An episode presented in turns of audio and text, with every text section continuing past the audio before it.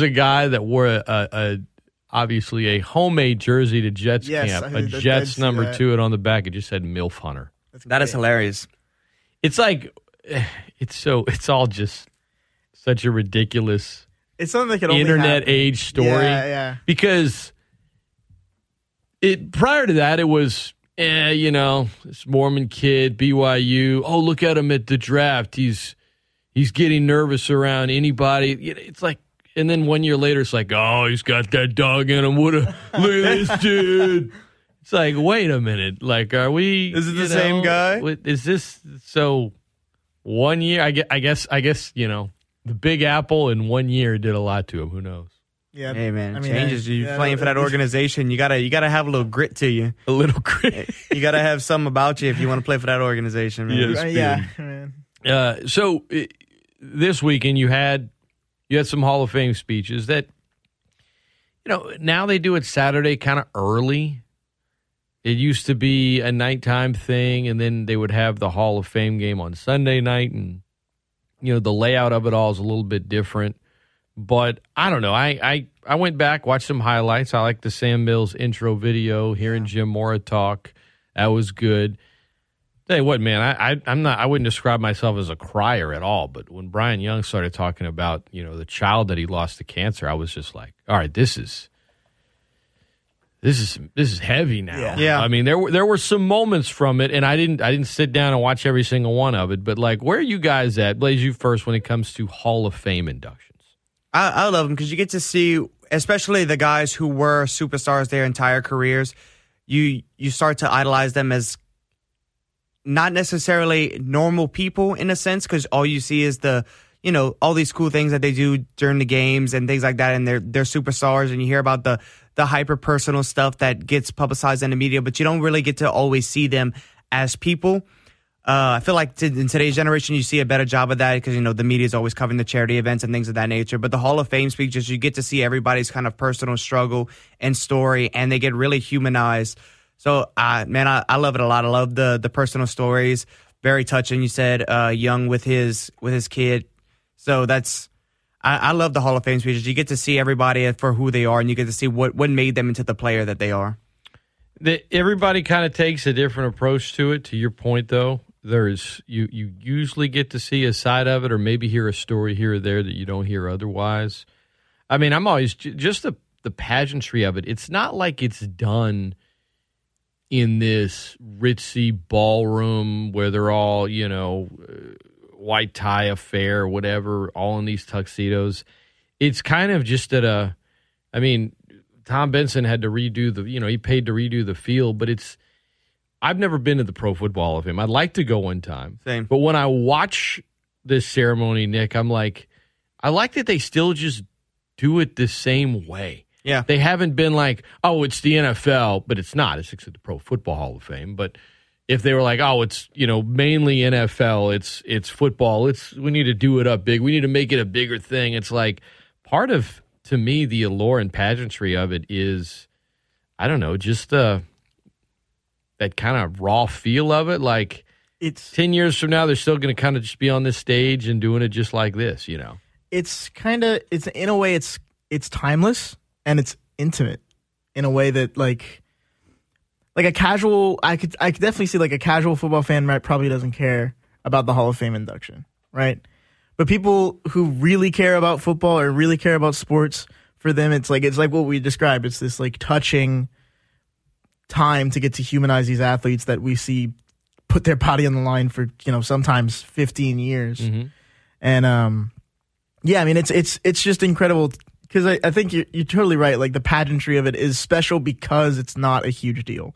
Not like it's it's just it's gonna happen every year, and every year you're gonna see. Oh my gosh, I knew that guy. I remember watching him play, and you know this, that, and the other. And um, it's just a good way to remember a lot of these guys, and a lot of these guys, like particularly like the ones that are that are passed, right, that are getting inducted posthumously. It's like it's a huge deal. And uh, you know, Sam Mills. There's something about when a a player from the team you rooted for, somebody you watched growing up, goes in. Yeah. Um, and and while he wasn't alive to to give his own induction, it was it was way past time for him to go in. Uh, and uh, you know, for Jaguar fans, Boselli is the first guy that they've ever had in the Hall of Fame. And I know some guys, you know, play here. Most players are are kind of tied to one team. Now, Malcolm Jenkins isn't a future Hall of Famer. Don't get me wrong, but he would be an exception of. We spent eight years here, seven years here. He did. Mm-hmm. Then it gets a little okay. Who whose team is is he claiming here? Uh, but a lot of times it ends up being a guy where maybe he played. You know, Boselli, I think played a year on the Texans or something. Mm. But like he's he's a he's a Jacksonville Jaguar. Yeah. You know, Panthers fans want to say Sam Mills is theirs because, I mean, Hashtag keep pounding. They have a statue he of gave, him. He gave them a lot, I'll say. He was there for three years. Yeah.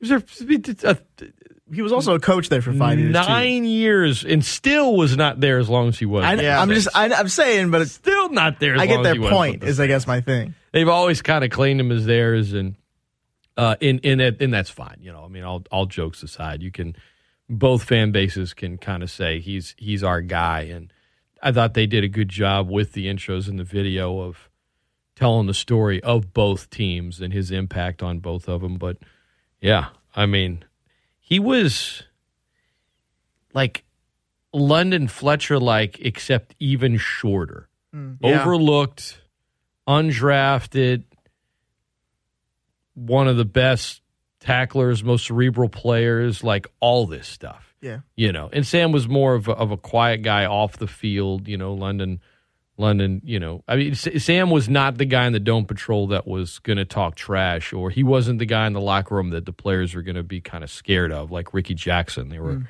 you know, I mean. Lorenzo Neal's like, yeah, my rookie year, Rickey's just walking around the locker room with a blade, just messing with all the rookies. We're all scared to death, like, oh my god, I would you know, too. Oh my goodness. Sam is uh, Sam was, but he. I mean, as it turned out, Rickey was just kind of messing with them all. They didn't know. They're just no. They just you know like the they just saw this and you know, and, and they around. they were they were. I don't know, man. He was that face mask he used to wear, but Sam was always kind of more the warm, like, hey, let's just let's. I mean, keep pounding. Like, let's just let's get to work. Let's go. And um, it yeah. was cool, man. I, I liked. I like seeing him go in and uh, kind of following some of the other highlights from it. I didn't sit down and watch the whole thing, but when you move it up to earlier in the day or you make a small change, that's all fine. As long yeah. as they don't try to be like, we're going to put this at Madison Square Garden yeah, no, on right. network TV and yeah. have it be like the Oscars or something. Nah. They, keep it I, like keep it like you said. There's a timeless you see the guys in the gold jackets every year out in the audience, the other current members watching the others get inducted keep it like that to where if you don't see shots of the crowd or you know uh, some some teammate wearing a shirt that you know 30 years ago would be different than the one that if you just see mm-hmm. the shot of the Hall of Famers, you could be like, man, what year is that? Yeah, you know, and that's that's really cool to me. Yeah, for sure. And and real quick, uh, when I read the the Sam Mills story on him getting inducted to the Hall of Fame, and I actually looked up a lot of the stuff that like how he lived his life and the things he did in, in on the field and off the field and stuff. I mean, that dude was just a a dog of a worker. That dude never stopped. And um, undersized, but not the size of the dog in the fight, size of the fight in the dog. So stud, man, yep. absolute stud. ESPN Lafayette, the best ticket in sports. Blaise Bro, Nick Jeremy, aka Nasty Nick. I'm Scott Prather. So outside of that, you had some, you know, you had your Major League Baseball games. It was pretty pretty quiet weekend. Yeah. I mean, why, why, does Nick keep saying football is back? All I heard, all I saw my timeline all weekend was complaints that there wasn't, you know, there wasn't some good good football happening. It's uh, it's bad. It's I feel like it's it's worse than usual because you know it's right around the corner mm-hmm. and you're just itching like you just wanted to get there already. So like it's it's the anticipation is killing everybody because you know how close it is, but at the same time there's still really nothing going on in the world of football besides obviously training camp new and everybody's following their team, see what's going on, see the new additions, how everybody's doing. But it just it that I feel like training camp only adds to the eagerness because it's like okay, I, I I'm hearing all these things. I want to see these guys in action now. I want to see how this team looks against bullets flying against live competition. And that's why the preseason games are just gonna disappoint you because they're not both. They're like they're they're more like paintball. Now you can get hurt in paintball, hey, and that would, that would that would stink if you got hurt in it. Fun. But that's part of watching preseason. Like, oh god, Yeah, yeah. I guess it's. I, I suppose it's fun, but I, the the analogy here is, you know, when bullets are flying. That's that doesn't really happen in the preseason. I mean, yeah, I mean, t- and that's fair. And to your, but to your point, man, like, I guess I like watching these depth guys go at it, like fighting for a spot on the team. Because you'll see, honestly, you'll see some people play harder in the preseason than they do at the beginning of the regular season. It's uh, because that, they, they want that spot. that part that these young part of it is is is fine, but you don't watch it the same way you watch every snap of a regular. No, Oh, yeah, season. no. no, I don't. You and- know what I mean? Like, and I- I, like that. I like that too, Nick. But like four years ago, give me a training camp roster spot battle at the end of the roster at Saints camp. I mean, Give me one last year. yeah, I'm not. You I'm see, not like, be able to, you- but- I, but I, I'm not, I'm not, I'm not trying to call you No, out. uh, yeah. because I actually agree with your point of I, I kind of enjoyed that as well. But we only enjoy it because we're just craving for Exactly, some kind of yeah. football content to carry us to the kickoff. Yeah. That's you know. Um, and and it's a little different at, at fall camp with college football, and every camp will have a little bit of a different story. Obviously, at UL, the big one um, is going to be who's the starting quarterback. But you know, two weeks from today, camp wraps, and, and Coach Desormeaux said on my show last Thursday, they don't want to drag this thing out until the season opener or be coy or. Oh, we're not sure. We're gonna figure it out. No, they they want to. They feel like they owe it to the players. They owe it to the team. They want to know for a competition that's been happening since the spring. I mean, these next two weeks, I, I. I we will get a little bit of access to the end of practice. We get to talk to these two guys, but I have people ask me. I mean, who's got a lead here? I got nothing. Yeah. I got nothing. I No. to to say, oh well, you know, Wooldridge, we haven't seen him. You saw a little bit of Chandler Fields. I, you saw a little bit of Chandler Fields last year. It was fine, and he threw the ball when he had to go in uh, to replace Levi for a play here or there. As he told me last week, some of them were run plays, but it was an RPO, so he called the pass. And um, eh, I I got I got I got no, I got no. If people ask me, I say I would say 50-50, but I'm not I'm not there enough. I don't know enough, and Right. you start asking people that are there off the record, they're like, we don't. I'm telling you, it's it's legit a real competition. Now, now they're a few days into camp, and maybe a week from now, someone off the record will say one thing or another. I'm just telling you to this point, it's it's it's one or the other, and I don't know that anyone has an edge yet, unless they gain a sizable edge this weekend, which Hey. I suppose that's possible. Yeah, it's, Yeah. it totally is. But yeah, no, and I, and I think honestly, it's it's a good problem to have because I mean, it's it's and of course, I mean, this is coach talk, right? You know Desormeaux was going to say this. He thinks both guys give him a good chance to win, but uh, we there wouldn't be a battle if he didn't think that, right? Like, I mean, or Well, and You know he also saying? came out and said he didn't think it was going to be a battle for this long. You know, he didn't think it would carry on for this saying. long. So, you know, it, it obviously speaks to to the competition that's going on in that quarterback room. what that actually tells me more than anything is how how good Wooldridge is. Oh yeah, Because Chandler Fields was the like expected. Everyone was expecting him to come in and be the guy this year, and for this competition to go on this long, I guess. I mean, I I'll just say that like last year, you know, and Norm Norm would talk to a lot of players on the team, and, and we had you know little access here and there. There were reports last fall camp that Wooldridge was looking really good. really. Now, Okay. last year it wasn't followed as closely because it was who's going to be the backup quarterback, and that mm-hmm. was the storyline. But who's going to be the backup quarterback doesn't slap the same way who's going to be the starting quarterback. So, I mean, I I was not surprised that you know it was it was a competition because the word was the guy can throw Yeah. a really pretty ball and the timing is good. You know, and talking to him last week, hearing him talk about the cerebral part of being a quarterback, he's like, you know, you can talk about film study and all this other stuff and knowing defenses, but it's about knowing your teammates and them knowing that you got their back and loving them. And from a leadership standpoint, you know, I liked a lot of the things he said. Um, I, I good problem to have. That's such a camp cliche. That's such a coach Yeah, cliche yeah. when you have a, a quarterback and you're not sure which one's the starter. Um, so I, I won't use the word problem. I just think, you know, I will use the word solution. They'll, they they plan on having this thing solved in the next two weeks, and whoever wins the job, I don't know that it's. I, I I'm sure the staff would like to think this is it. We're going to ride this all the way through, but you know, if the other guy has a, if it's as close as we think it is, and then one guy wins the job, if there is a lull at some point during the season. If you had a pretty stiff quarterback competition to start camp, then it's like mm, maybe The pressure's on. yeah. it- you gotta you gotta keep the play up. I, I feel like when you have a really strong quarterback competition for the starting job, it that storyline carries over into the season. Now, if the starter goes in and is just lights out and great, then everyone forgets about it. If they're they're okay, it's just kind of always it's kind of always just Yeah, in the shadows. Yeah. You know what I mean? Like I'm, I can almost promise you that the first you know the first time whoever ends up being the starter has just a modicum of a bad they have a bad quarter there'll already be people asking asking questions.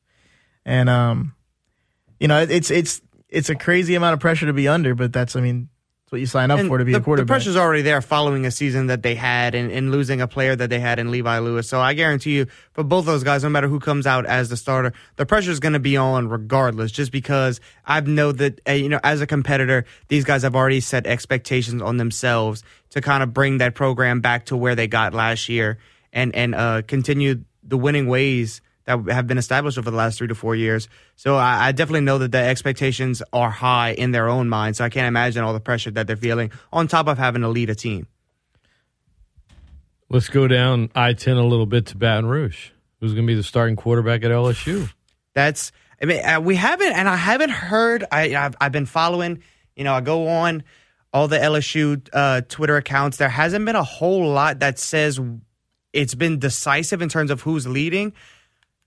Because man, last year people were raving about Nussmeier, man, and talk about the talent that he was, and they wanted to save his red shirt for this specific reason because they saw, you know, the work that he was putting in at practice. And that's why he didn't play in the bowl game, which was the right move. Yes, most certainly. Because it, uh, it, listen, it was a bowl game. You, you're a six win team. There's no point in burning a guy's red shirt to win a bowl game, especially when you think They that he has all this talent. Ed here. shouldn't have played him in the last three snaps of a regular season game. Yeah, Anyway, um, Jayden Daniels didn't transfer from Arizona State to ride the bench. Myles Brennan didn't take his name out of the transfer portal to return to LSU in his final year of eligibility, which feels like his 12th year. yeah, Um, To, to to not be the starter, I imagine Nussmeier wants to start, and you got Walker Howard from, you know, right here, and he's been there since January. He's one of the nation's top recruits, and five star. no one's no one's predicting him to start now, but they certainly predict him to be the starter at some point. Um, whereas, it, like, do you feel like it's wide open between four guys, or is this a Daniels Brennan race here? I would say it's a Brennan Nussmeier I race. think it's a three man race. Yeah, I, I think Daniels. I think Daniels will be more of a gadget guy. I think, and listen, if, if Daniels comes out and, and he's he comes out as as the starter and it's and it's more heated than what I think it is between him and the other two guys, uh, I, I I would definitely be a little surprised by that just because I feel like all the rave that they had about Nussmeier last year and obviously saving his red shirt and then Brennan the veteran being there for what you said feels like twelve years now. Uh, I would definitely be a little surprised, but I definitely think they're they're not going to not use Daniels as, as athletic as he is and as a weapon as dangerous as he can be. I definitely think you'll see some packages where Daniels gets he'll be more of that gadget guy for them, and he'll come in in some wildcat and also be able to let loose and throw the ball a little bit. Yes, I mean, I, I, I didn't. I watched Notre Dame some, Yeah, but like, I didn't. I didn't watch Notre Dame enough to remember if they ran much Wildcat. no, Um, not really. Like I, I, I think Brian, Brian Kelly is the kind of guy that strikes me as, yeah, we're gonna we're gonna do things my way. Yeah, Now maybe his way is let's let's I have more speed than I had in South Bend, so let's let's uh, let's do a few things differently offensively. I don't know. I just if it's not something that he likes, I don't think he's going to change something up to appease a play. I don't know. He's he's very mu- doesn't doesn't Brian Kelly feel like a my way or the highway type of guy? Oh, a little bit, yeah. And it, it, it's the, I don't think we'll get like a Taysom Hill package no, Oh, no, no, for no, him. no, no. like it- it- to your point of like I'm not going to change up my offense for one guy. You know what I'm saying? Like Payton would Payton made the Taysom Hill package because he saw Taysom Hill and he was like, I want this guy to have his own package. He's he's worth it. yeah. I don't know if if Daniels is like that. All right. Coming up next, we're going to hear little video audio, video audio, audio from the video of Sam Mills and Jim Mora talking about what made Sam great uh, before he was officially inducted posthumously into the Hall of Fame on Saturday. His wife then gave the speech. We'll hear that video and you'll hear Jim Mora's comments. We'll take a short time out. Then when we come back, the biggest concern right now at Saints training camp, I'll tell you what it is, and then Nick and Blaise will tell me whether I'm either right or wrong. Don't go anywhere. It's a great Scott Show coming at you on a Monday, ESPN Lafayette. The best ticket in. Richard Seymour for enshrinement into the Pro Football Hall of Fame. That is not the video that I was trying to cue up, gentlemen. Sorry. Here we go. All right. Here's the Sam Mills audio. How about Sam Mills, though? Oh, has two interceptions now. The story of Sam Mills' rise from undrafted prospect Is down, Sam To NFL Hall of Famer is one of the most unlikely and inspiring in the game's history. When I was fortunate enough to become head coach of the Saints, I sat down with our president and GM of the Saints, and he said, Jim, are there any former players you coached in the USFL that you think might be able to help us? And I said, well, certainly our best defensive player with the Stars was a guy by the name of Sam Mills. This guy, I think, is a heck of a player, and I would like for us to sign him and give him a shot. When the Saints signed the linebacker with the small frame, they were rewarded with a game changing presence that was bigger than life. I think that was the beginning of his dream to be on an NFL team, and he felt confident that he could excel in it. Sam Mills has it in his hands. Score for the Saints. I remember they huddled up before each play in the defensive huddle, and Sam stood in the huddle to call the play. And I, I have to admit, he looked kind of short, especially standing next to these big defensive linemen. Man, I was a little nervous, like I am right now, talking about it. But uh, first play, they run right at Sam. And Sam steps up, stuffs this offensive guard who outweighed him by about 100 pounds, and makes the tackle. I coached him in the Saints for nine years. He never looked short in the huddle to me again. Mills anchored the Saints' feared dome patrol defense en route to four Pro Bowl selections. He would carry his trademark versatility, intensity, and force of will to his next stop in Carolina. Oh, shovel pass. It's intercepted. Mills with the interception. Mills has a touchdown. He contributed so much with that football team that there's a statue of Sam outside of the stadium. In 1996, the 37 year old Mills was named to his fifth Pro Bowl, one of the oldest defenders ever invited to the game. Touchdown. Sam Mills scores. Following his 1997 retirement as a player, he transitioned seamlessly into a new role as a Panthers assistant coach. He wasn't ready to leave the game. He was there to show them this is how you can get to your end goal. Nothing is impossible. In 2003, he was diagnosed with cancer. The moment that he shared this with the family, we knew that he was going to fight this as hard as he could. During the ensuing 17 months that he fought cancer, Mills made the most of every moment. He inspired the Panthers and coined a mantra that would carry them to their first Super Bowl appearance in 2003. It was a philosophy that epitomized Sam Mills throughout his playing career and continues to define his legacy today. Keep pounding. Keep Pounding reflects Sam's personality completely. Here's a guy who didn't even have a scholarship. Here's a guy that wasn't drafted. He gets cut by an NFL team. But Sam keeps pounding. And then he goes on to have the career that he had. Of course, the cancer diagnosis was probably the toughest thing he ever went through. But again, I'm going to keep pounding. I'm not going to let this thing get me. Keep pounding was a part of his personality and his character. Throw that into the air. Intercepted. Sam Mills has the interception. I've always been such a strong believer in this young man as a person and a player and deserving of being in the Pro Football Hall of Fame. There could be no better place for him to rest than in the Hall of Fame.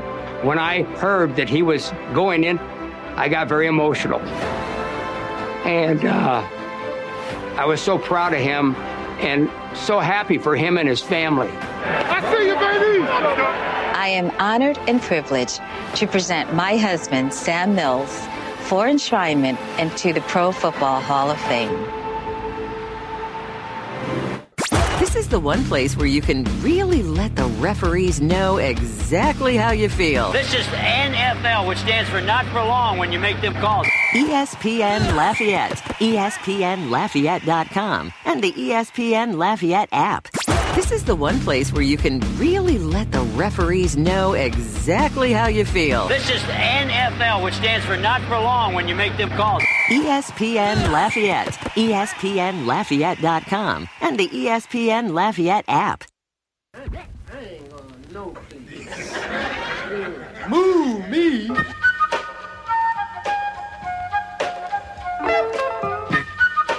Welcome back into the Great Scott Show, coming at you on a Monday. Hope everybody had a great weekend. Your forecast today from the Storm Team through Billy Lab and Daniel Phillips. Partly cloudy, 50% chance of rain and thunderstorms, high of 93. Tonight, partly cloudy, 20% chance of showers early and a low of 75.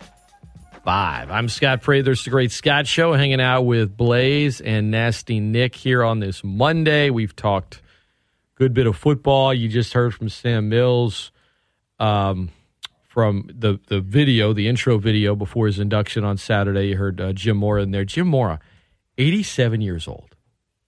I mean, Dude looks 67. that the guy can he's always looked younger than his age, but I just also for being 87, he's still just like Jim, you know? Yeah. Like he's not Yeah. he's he's very much with it. Nothing in his personality has really changed. I you know, I, has that guy had work done? He's- Maybe he found the fountain of youth. Maybe he knows something we don't know. Yeah. I used to talk to Jim Mora one time, and I loved that he would always just say exactly what was on his mind. Like, didn't care, no filter. Tell Scott he's full of. I mean, like, it was the guy.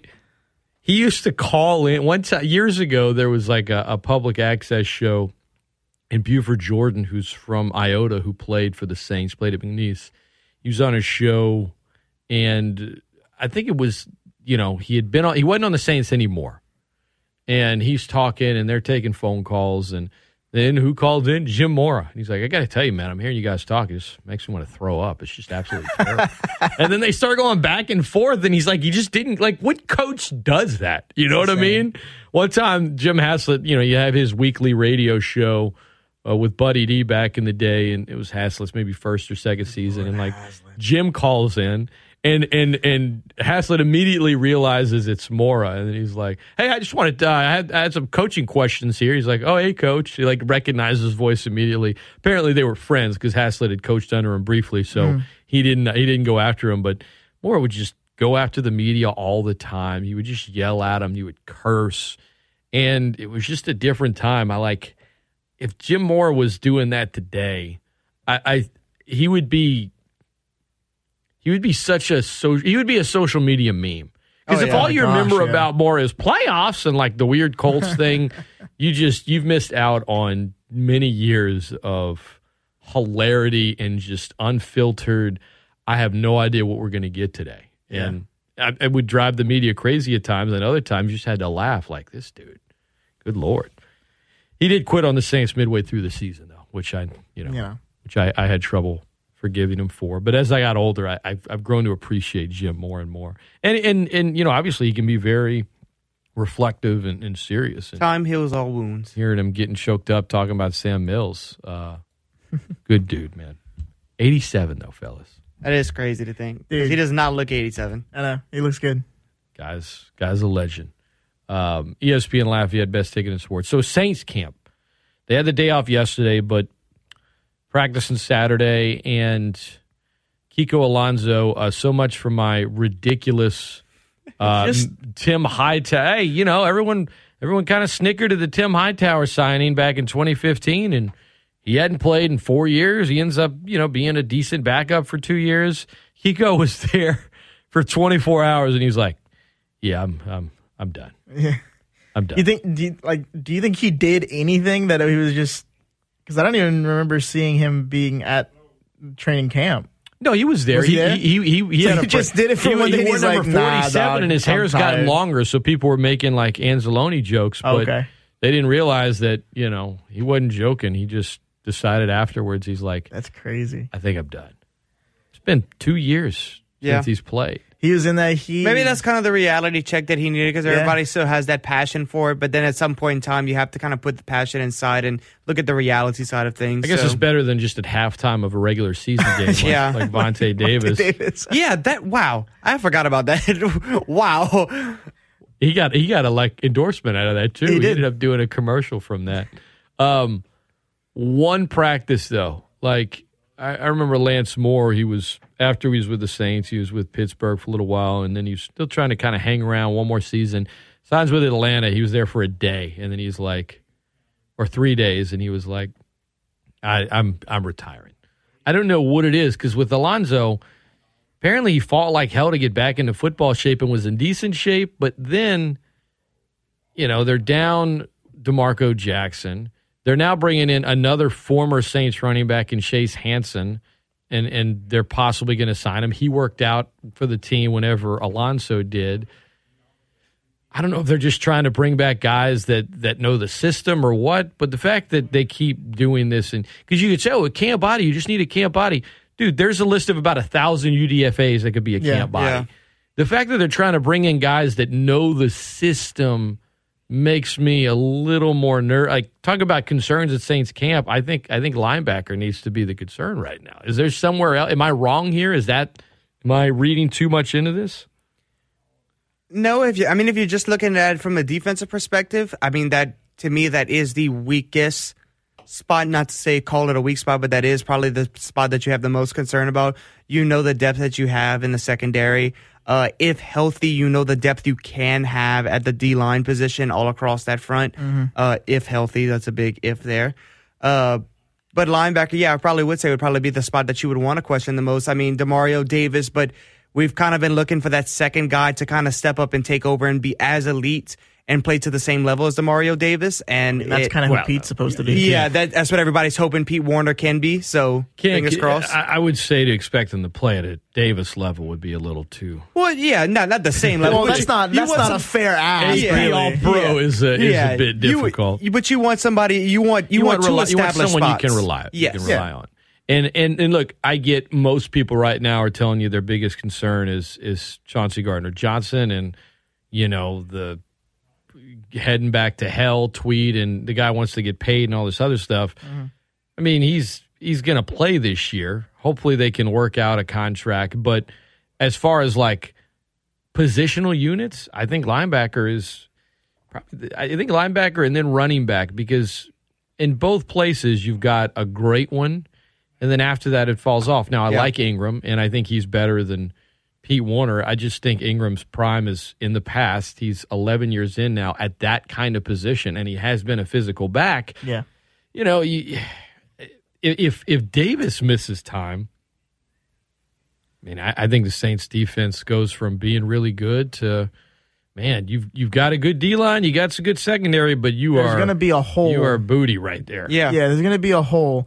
And I, I mean, it, honestly, we've seen a lot of Saints, bad Saints defensive backfields. I think I'd rather have a bad linebacker core than a bad defensive backfield. Uh, I don't know, man, because the reason why that secondary is so good is because of how good that run defense has been over the past four years. They've it, consistently they've been top five in terms of run defense. When you know that you are shutting down anything on the ground, that allows that secondary to play really aggressive, man, and that's why they've been so good. So I would definitely say Sure. that front that being able to shut down that I run mean, game has been a huge success. for Okay, them. well, obviously it's like a it's a group effort, but I'm Yeah. saying having lived through a couple of really really bad Saints defensive backfields, I I somehow something. get the feeling the linebacking core was pretty bad during That's those also. Yeah, backfields that's also true too. well. You know, David Hawthorne and Dannell Ellerbe. Yeah, and, Ellerbe, You know, it wasn't. It wasn't exactly a strong point either. There, I think one. I think that the DB argument I would give in this debate is with Dennis Allen. You're main. You're most of the time you have five DBs out there. Yep. So it's it's more of just a numbers thing. Do you want to have weaknesses at two spots or five spots? You know. Um. Either way, you don't want any weaknesses. And I think on paper, if you're starting all your normal starters, it's fine. But you just don't have any depth. You got depth in the secondary. You have some depth up front. Maybe not as much at D tackle. Certainly at DN. You don't have depth at linebacker, and No. that's that's a worry. Now you've got an all world talent, and then after that, there is just such a like the drop off between Kamara and Ingram is not the gap between Davis and Kaden Elliss with respect. Okay, you yeah, know, who's yeah. going to be playing in that spot if he gets hurt? I mean, you're bringing in guys like Kiko Alonso who retires after a day. Okay, maybe we'll do Chase Hansen then since, you know, he, he was here for a few years. Yeah. I mean, Kind of makes me a little little nervous. It kind of only- makes you wonder about not being able to bring back Quan. yeah. They there was some there Andrew Juge said that there was interest in Quan, but they wanted him to play as the backup to Werner and they wanted him to play a lot of special teams. And Alexander Probably not what he wanted. Alexander had an offer from the Jets where he could, you know, be more of the starter, not real focus more on linebacker, not special teams and Understandable. you know, if you're working for more and more contracts, I get it. But yeah, I I like Quan. I was it'd be nice to have him in camp Yeah. right now, wouldn't Yeah, it? for sure. I look, I'm not, I, and I'm not trying to reach too far here. That I'm just trying to pull up any any names that I could potentially mention as some kind of depth for the position. We did pick up undrafted Nephi Sewell, Kenne's brother There you go.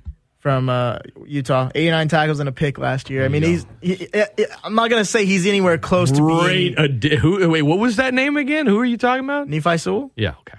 He's Penei Sewell's brother. Cool. Who Penei Sewell is pretty good. Yeah, but Penn, two different positions though. Of course, it's two different positions. And I'm- his, his I- my- brother. I mean, you had to, you, my point is not my point is not that like oh we're fine because of this one guy, but I mean I'm just trying to pull up some kind of depth. He is now. To, to Nick's credit, I being the college football guru, I I have watched Sewell at Utah, and he was the leader of that defense. He is a, a nice linebacker, so maybe he could be a surprise. Do I think that that's he- he- a realistic he- option? Guys, he No. might not make the team. Yeah, I mean, he might not even make the team. course. You know, who's the third Skarsgård brother?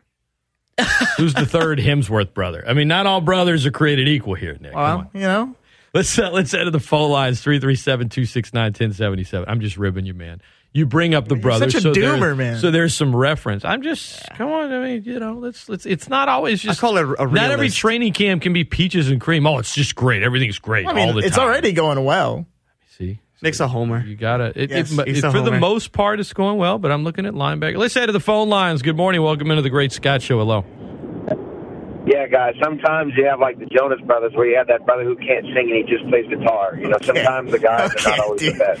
Frankie Jonas, man. I mean, at least Nobody he can cares sing. about that guy, right? Which which Jonas is that? but- Frankie Jonas is Frank. the fourth. I don't, oh, there's a fourth Jonas brother. exactly, exactly. Is there really? Yes, Frankie Jonas. Get out of here! I had no idea. Yeah, I'm not even talking about. I'm not talking about him. I'm not. Uh, talking about Kevin. Joe and He's the, the, other yeah, guy. yeah. He's Oh, not even talking about Daniel Baldwin. I mean, come on. See this, this Daniel, uh, Blaise's intelligence goes so deep, bro. He's dropping fourth So- Jonas Brothers stuff. Wow, I'm impressed. Yeah, Sorry, I'm- go uh, ahead, Josh. I'm glad you brought. I'm glad you brought the linebacker thing because I was about to call in and ask if they're going to give Manti Te'o a call and see if he wanted to kick the tires because Oh, it seems like they're I mean, like, they- was it last year that they brought him in, year. or year before? He did Two years sign ago. with the team late in the season, wasn't that last year? I think so. I think it was last year. I mean, But, uh, no, at the this thing point, blows would that mind, surprise you? I mean, when they're when they're bringing back No. Alonso and, and possibly Chase Hansen, it shouldn't surprise you if they give Taya. And you know what? He could use his name in there. He's got to promote that that doc that documentary coming out. Yeah. what blows my mind about the the Quan Alexander thing is is that, that I guess for me, I don't see Pete Werner being that much better than Quan. So if if they're neck and neck, let's just say at this point in Quan's career, he and Pete Werner are neck and neck. Why not sign Quan and let him fight it out to see who's a starter? And then if Pete Werner's the guy who's the backup, then tell him, look, you're going to play special teams and you're going to do all these things they ask Quan to do. I think the I- answer to that question is is obviously the defensive staff use Werner differently than what we or what you do. Um, they view him as the guy. They they thought he played well last year, and they, I guess they feel like year three, it's time for that next big step. I suppose. I don't know. I mean they they've made it pretty clear they want Werner to be the guy next to Davis, and you know, uh, they're thinking more long term. I think maybe they like his pass coverage skills a little bit more as well. Um, I don't know. I don't know. But for whatever reason, Dennis Allen doesn't view those two as the same. And, you know, Quan last year, look, people keep saying, oh, well, Pete, you know, he wasn't even healthy when camp started.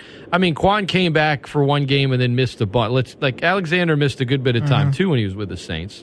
And, uh, I don't know. I guess they were honest with him. They said, "Look, this is if Werner's healthy, this is going to be more of your role here. And um, you know, some franchises may not do that. They might just tell a guy, "Yeah, you'll you'll have every chance to do this, that, or the other." So I'm sure there's part of Quan that appreciates it because there was reportedly an offer there, but they were honest with him about it. And I think you want that reputation as a, as a team. You don't want the reputation of you know kind of being sleazy or unprofessional. And I guess my other thing is I just I'm just so confused why they wait this they waited this long to even address it. Like why why didn't they go into camp going, All right guys, we got Demario Davis, this guy named Pete Werner, and some dudes. Let's uh, Yeah, get some I more think dudes. uh, I think look, D'Marco Jackson got hurt. Zack Baun wasn't at practice the other day, um, and so there there's just an element of camp bodies. But going back to when we started this conversation, the the part of it that is why I'm a little worried is that you're not just signing, you know, I can't body. You're bringing in guys that know the defense. So that tells me you're you're looking for somebody that can because like how much are you doing a defensive install in training camp right now? You're not. Not not this early. Right now you're just trying to you know, you're doing a little bit of, of play calling, don't get me wrong, but you're not installing all kind of different stuff. Like maybe Dennis Allen, maybe Dennis Allen is the kind of guy that's like, look, I just at this point camp, I don't feel like teaching anybody anything. Let's just just give me somebody that knows this stuff and can be a camp body. Or are they bringing this these guys in because they need somebody that might have to play early in the season? And I, I think the latter makes a little more sense when you start investigating, you know, why Alonso or why potentially Chase Hansen instead of, you know, a, a, a brother of a player that's good uh-huh. Aha. instead of the fourth Jonas brother, as Blaise put it. nobody nobody cares about uh, you know Otis and the Temptations. The rest of the Temptations is more important. But anyway, man, I'll hang up and listen. Y'all have a good one. Look, I know you're just giving me a hard time because it's funny. Can I say real quick, quick aside? When I was in when I was in college, my friends would literally make fun of me just to watch my reactions because it made them chuckle so hard. But um, on the other end of things, I just I my point is yes, this the linebacker linebacker is a sore spot for the Saints right now. Do, I'm I was trying to look. I can't find what. Do we know what D'Marco Jackson's injury is? Do we know if it's season uh, ending? I, I know, but I know Smoke Monday towards ACL. yeah, we haven't heard anything. I don't know anything about D'Marco. We haven't heard anything that would suggest that. Because I heard in camp before he got hurt, I heard that he was making some pretty impressive plays. But I guess my point is, yeah, we got to play what we got, right? Like we're not going to find anyone better than the guys we have. No, out, out on in that no, you, list you, of a thousand you just UDFAs. gotta hope that Davis and and Yeah, hope that Davis and Werner stay are- healthy, healthy. and hope that your reserve guys are good where they need to be. And But uh, and, and you know, Hansen does have some special teams, uh, a lot of special teams experience. But I don't know. Did I don't remember Alonso playing a ton of special teams? He might have. I I don't. I I don't. don't I don't so. recall. I don't think he was. I mean, he might have played on, on, on one or two, but I don't think he was necessarily an all out, all all phase guy where he was just on everything. Yeah. Yeah. I mean, I, I, I it's it's it's the spot, and and and the other look. There's O line guys. You've got a bunch of first rounders there, but there are only two guys on that O line that, to a man, you could look at me right now and be like, I trust them, and that's Erik McCoy and Ryan Ramczyk. Yeah. Andrus Peat, do you trust them every game day? He's probably better than, you know, the internet would have you believe, or at least fans would have you believe. But when he fails, it is in spectacular fashion. Yeah. Um, Cesar Ruiz has done nothing to instill any kind of confidence. And whether it's James Hurst, okay, you're going to start a, a what a third year UDFA at left tackle, or Trevor Penning, as Nick likes to say, he has what in him? uh, that dog. Yeah, that dog in him. If that dog was trained by Michael Vick, all the guy does is fight all the time. I mean, if, Oh if he can't get it, I mean, he he's raw, Uh, right? So, as much as everybody's gagaing over the offense and the receivers, and oh my God, they have all these we- Michael Thomas, and it's great seeing Michael Thomas. He looks like he is ready for full participation. That might be the best story of camp, actually, for the Saints. But I need that O line to that, that, that if that O line doesn't do their part, then none of it is going to really thrive. If the O line plays well this year, Saints offense is going to it's going to be turning some heads. Yeah, yeah. And I mean, I think also you you, you talk about not not knowing how much depth they have at, at lineman. I'm looking at their their depth chart right now, and I mean, yeah, you don't trust uh, Andrus Peat that much. Don't know about Cesar Ruiz. Um, Forrest Lamp played some pretty good d- snaps for them last year, and I mean, I mean, I'm, at this point, you're gonna dog me the same way you did about Nephi Sewell, but I'm Sure. saying this is these are people who played passable snaps that they a former they, first round bust. They did their Lamp. job. They did their He's job. always They a didn't get tidbit. holed. It's true though.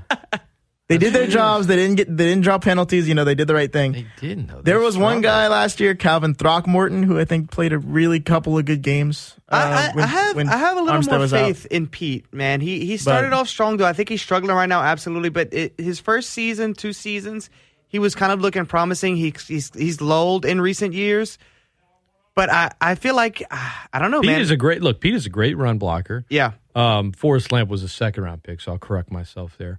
Uh, Peat is a good run blocker, and he's not. No, he's fine. He just his mistakes are so big and Yeah. so large in the moment. I mean, he trips on his feet sometimes, and so when he does make a mistake, it's so magnified. It's like it's almost Yeah. like the. You know what? That DB is not that bad. He does this good, this good, this good. Yeah, but I saw him get beaten coverage like three times. Tra- and- Trevon Diggs. Just the Trevon or I Diggs saw this argument, yeah. happen or Yeah. that happen, and therefore he sucks. And you know, he's always kind of had this, this being a first round pick. You're supposed to be a left tackle, then you can't do it. You're not good enough there. Then they move you to guard. Like it's been kind of rocky, but then they re upped him and they gave him the contract. He's he's not as bad as many think he is, but he's certainly not somebody that I I would trust. Like Ramczyk and McCoy, maybe there's a penalty here or there, but you know the like between Chauncey Gardner Johnson, um, Erik McCoy, and God, there's one other key player that they could extend, and I can't think of who it is. Anyway, there's three guys. It'll come to me. But of the three, I've heard saying you should extend this guy. If you could only extend one of them, you got 12 mil. No, Erik McCoy is number one on the list. dude. Yeah. I just number one on the list. Erik McCoy. He's he may be number one on the list. Sure. I I have been seeing the internet. A couple of Saints people on the internet, Saints fans. Nobody who knows anything, thankfully. Andrew Juge watches game film Well, religiously. I'm saying, but saying that uh, we shouldn't extend right. Jones Gardner Johnson. Right. We He's should, one- we should he's one of trade him and get some He's one of those. dog. I don't know how you can look at that position. I mean, and tell me that Chauncey Gardner Johnson is not like a top ten he he is he, slot corner in the league. He he is he You is up there and he's and he's valuable to us, but he's definitely he's that's definitely a position that's fillable and it won't hurt you as much as losing an Erik McCoy. Okay, because you yeah. know how hard it is to find another Erik McCoy and to find somebody to to hold down your offensive line. And when the Saints have been really successful in offense, it's because they've had really good offensive line play. It's true. No, look, and that, no, I'm saying I'm not saying don't pay Erik McCoy. You know, I'm saying I'm saying don't come out here and say, "Oh, it won't matter if we lose Chauncey Gardner Johnson because we'll just get some picks and we'll like we'll replace him." No, you don't replace a top ten guy at any position in the league with any amount of ease. Being a top 10 slot corner is different than being a top 10 corner. And I think therein lies the issue. What is, what are he and his agent asking for? Are they Yeah. asking to be paid like a top five slot corner? All right, let's extend you. Four years, 31 mil. Yeah. 30, something like it's 15, 16 mil guaranteed. You could say that's a lot. You look at what some of the other better slot corners do fine. If he's looking for something more than that, forget mean, about it. yeah. Forget Uh, so about it. I, I'll ask you, what do you what do you what would you pay him if he's asking for Lattimore money?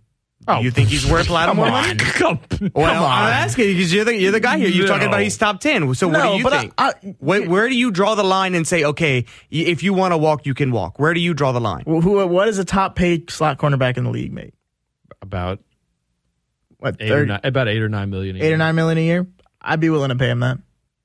Yeah, I feel like that with his ego, I feel like he might be asking a little for for more than eight or nine. If he's million year. asking for more, well, he's we not don't. Well, uh, we you're talking about from his on the field play. Well, I'm just saying. I feel like You if don't know if his ego is really like that. his Oh, ego's like that. Come You on. see His his ego's Twitter? like that. His ego's like that. His ego's like that. He wants it. yeah, he wants. he it. wants it. And look, he hasn't. I mean, he hasn't gotten the. He's a fourth round pick. His first year in the league, he's making less than half a million dollars. Um, not bad for a you know twenty one year old, but No. as far as NFL contracts go, it ain't. It's not exactly up there. No, he's looking. He's looking for the big contract. Here's what he has going for him. Dennis Allen is the head coach. Now, we don't know how much pull Dennis Allen has when it comes to signing players or not. Sean Payton had all the pull. I mean, he he he had one side of the tug of war, and he was strong enough to pull that whole rope. He wanted Taysom Hill to get paid. It wasn't a great contract. He made sure it happened. He, when he wants a guy, he could make it happen.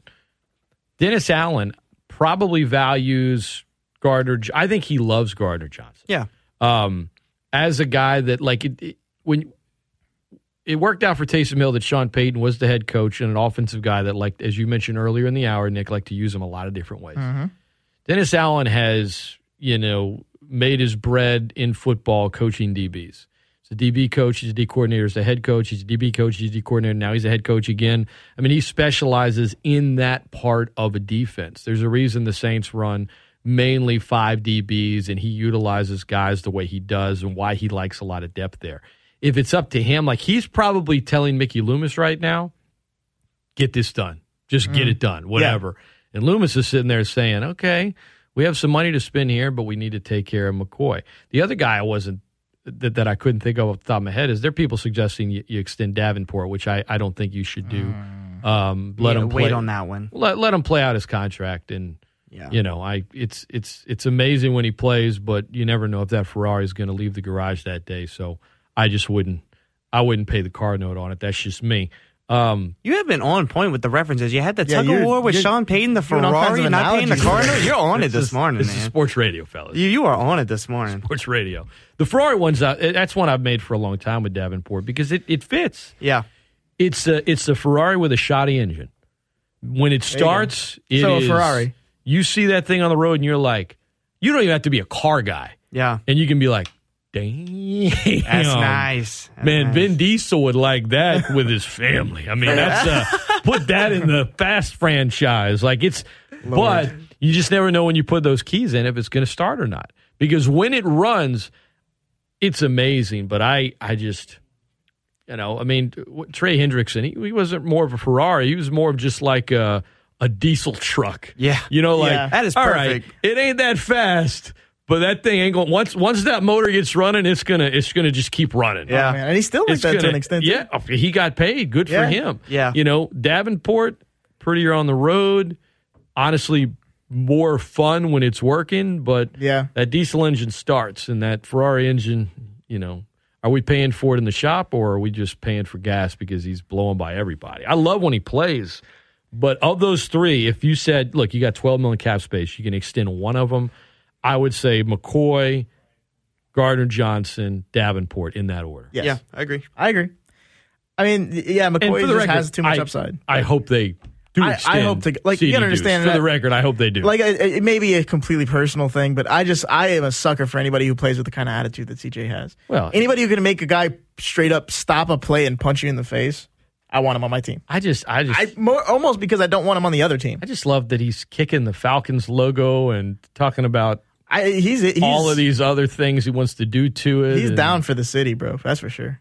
Thing is, if he doesn't get paid and goes elsewhere, he's going to instantly talk nonstop yeah, trash course. about Yeah. the Saints and the organization and Um, the city and the fans, and he'll go from "he's our favorite" to "screw this guy." Worth Yeah. mentioning, he is currently absent from camp for a family matter. Yeah, and then he tweeted the other day, "Now back to hell." Really? Yeah. Which Saints fans tried to play off like, oh, that's not a big deal. Like they're remember when all remember, the dumb idea the Saints had to try to sign Deshaun Watson? You remember one of the players constantly referenced as a potential part of a trade? Mm. Chauncey Gardner Johnson. I don't think that pro- I don't think that sat well with him. Oh, he must have deleted that tweet. He did. He Hmm. did When did he? When did he post that? yesterday. Oh, because he's he still wasn't back yesterday. Yeah, but he well, He- he- I mean, I don't, I don't think he was. I don't think he was referencing going back to something else. Yeah. No, I'm saying, Nick- I'm saying, trying to be like, maybe it was something else he was tweeting about. He wasn't back. He, he's not coming back today. they didn't have who reported he won't be back today. SI Sports Illustrated. He's not practicing today. When did they tweet that? That's it's not a tweet. It's an article from Saturday. Yes, from Saturday. He wasn't in practice Saturday. They were off oh, yesterday. okay, okay, okay. My bad. They were off yesterday. Okay. Right, He He was excused Understood. for, for on Saturday for a, for what Dennis Allen described Understood. as a family matter. Said it wasn't a contractual thing, and yet, he was a hold in the week before where he wasn't participating in yeah, some he was of the he was drills. like limited participation. Right, which is what players do now because if it's not an excused absence, they get fined out the wazoo, and if they miss too many practices, it could potentially impact their Mhm. pension and you know years accrued playing. So they don't want to mess with it. So now they just have hold ins. So Deebo Samuel did, and, and others, and DK Metcalf. We'll take a quick timeout when we come back. More on some uh, little who to sign, who not to, who to extend, who not to, and great entrance songs. Because Edwin Diaz right now for the Mets, Killing it. Goat. I think that's it's a hell of an entrance, fellas. We'll talk about it next. Don't go anywhere. I'm Scott, Nasty Nick, and Blaise hanging out on a Monday. It's the Great Scott Show, ESPN Lafayette, the best ticket in sports. Great Scott! The Great Scott Show. And as they head into the final furlong, all of the other radio stations and radio hosts are left in the wake of a keen turn of speed by the Great Scott Show, the champion. With Scott Prather. Steal the show.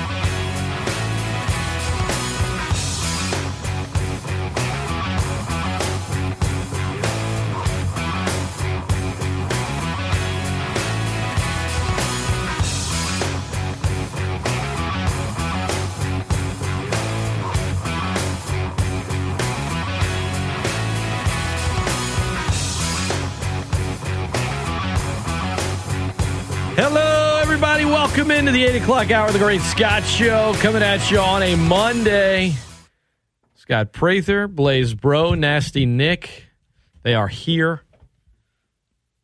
Man, we've hit on camp quarterback competition at UL and LSU. We've talked Saints training camp. We talked about the Hall of Fame inductions over the weekend. Um, the Mets beat the Braves four times in five games in four days. It was it was a great thing. Degrom uh, retired 17 in a row yesterday. It was be- he had a perfect game through 17 hitters straight, and then you know gave up a hit and a home run, and it was five two, and then the Mets took care of business, and then Edwin Diaz came in in the ninth and shut the door. And right now they're really hot. The Yankees aren't, and yet everyone still feels like, hey, it's fine. They're going to win. It'll be them or the Astros and the AL, yada yada yada. You had some good Major League Baseball over the weekend, but I think outside of Mets fans, Edwin Diaz's walk up music wasn't, or walk in music. I guess that's what you would say for a closer, or would you say walk up? Walk up is like batter. I, ca- I, I mean, I call it mound music mound music because we used to because I, well, 'cause I worked for Yeah. UL doing like video board stuff, and whenever the pitchers would come up, we'd play their mound music. I like it. So if you're a good closer, you're only going in when your team's up and you're going in to seal it. So it comes with like on one hand, the fans are going to be like happy to see you mm-hmm. because they're like, oh my God, we're winning. He's going to shut the door. If you're good, they're winning. He's going to shut the door. So, like, I think naturally, if you're a good closer, you got to have the perfect, you know, mound music, walk up music, walk in music, whichever way you want to go, because the fans are already in a certain kind of mood. There's a certain kind of atmosphere in that moment. It's like you got to nail it. Like Mariano Rivera, the greatest closer of all time. I mean, Enter Sandman. It was it was kind of perfect. Yeah. Eric Gagne back in the day, despite the fact that he was juicing, um, everybody kind of was back then. You know, he, he came out to Welcome to the Jungle, and it was like it was a thing. It was, it just worked. It became, in a lot of ways, at least for Dodger fans and baseball fans at the time, synonymous with him in a way. Well, Edwin Diaz, I, I don't know. This isn't Enter Sandman, and this isn't Guns N' Roses Welcome to the Jungle. But whatever it is, I, it just, it's like Angels Sports Goal Horns, maybe is technically the title of it. I I'd never heard it before. Uh, For anyone that hasn't, this is video, audio from a video. I keep saying video. Y'all are listening on the radio. This is audio from a video of Edwin Diaz entering the field.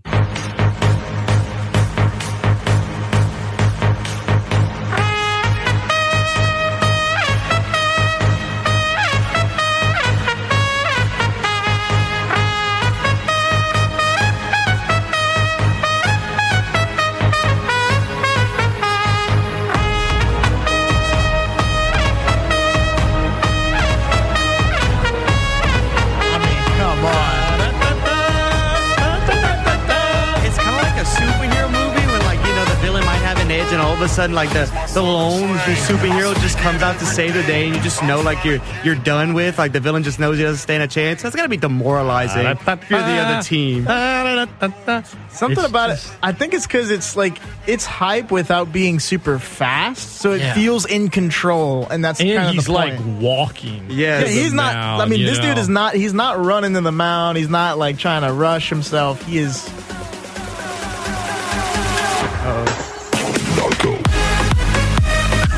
My god! Oh my god. It just picks up into like the club music. But know, it's so yeah.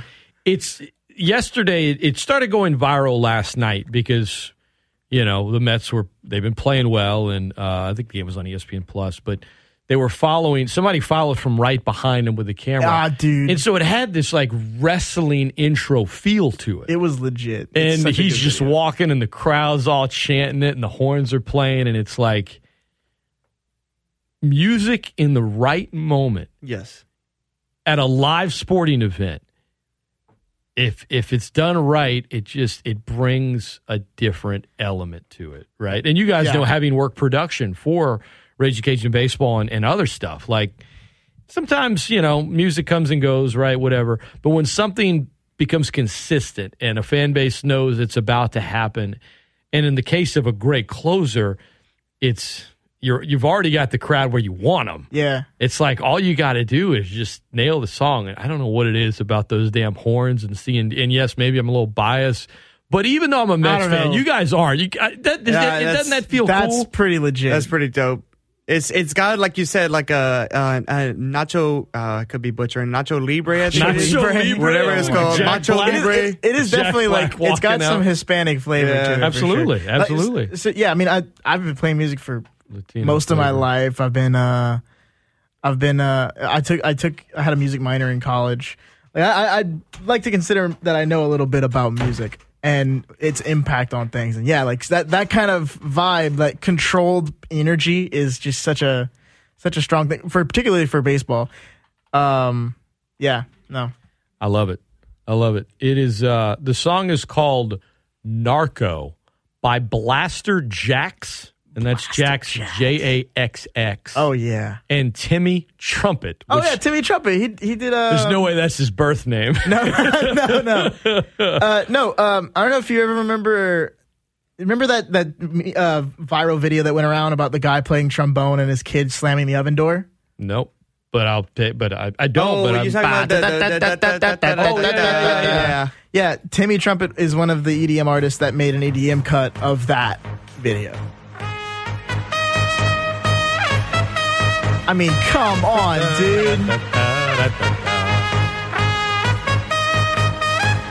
What are what are some of the like that you have like traditional? Well, I like that it's I like you know Noah Real- Syndergaard had Thunderstruck. Yeah. John Smoltz all time had Thunderstruck. That's a great song Hey. and it works. Enter Sandman with Mario, it was great.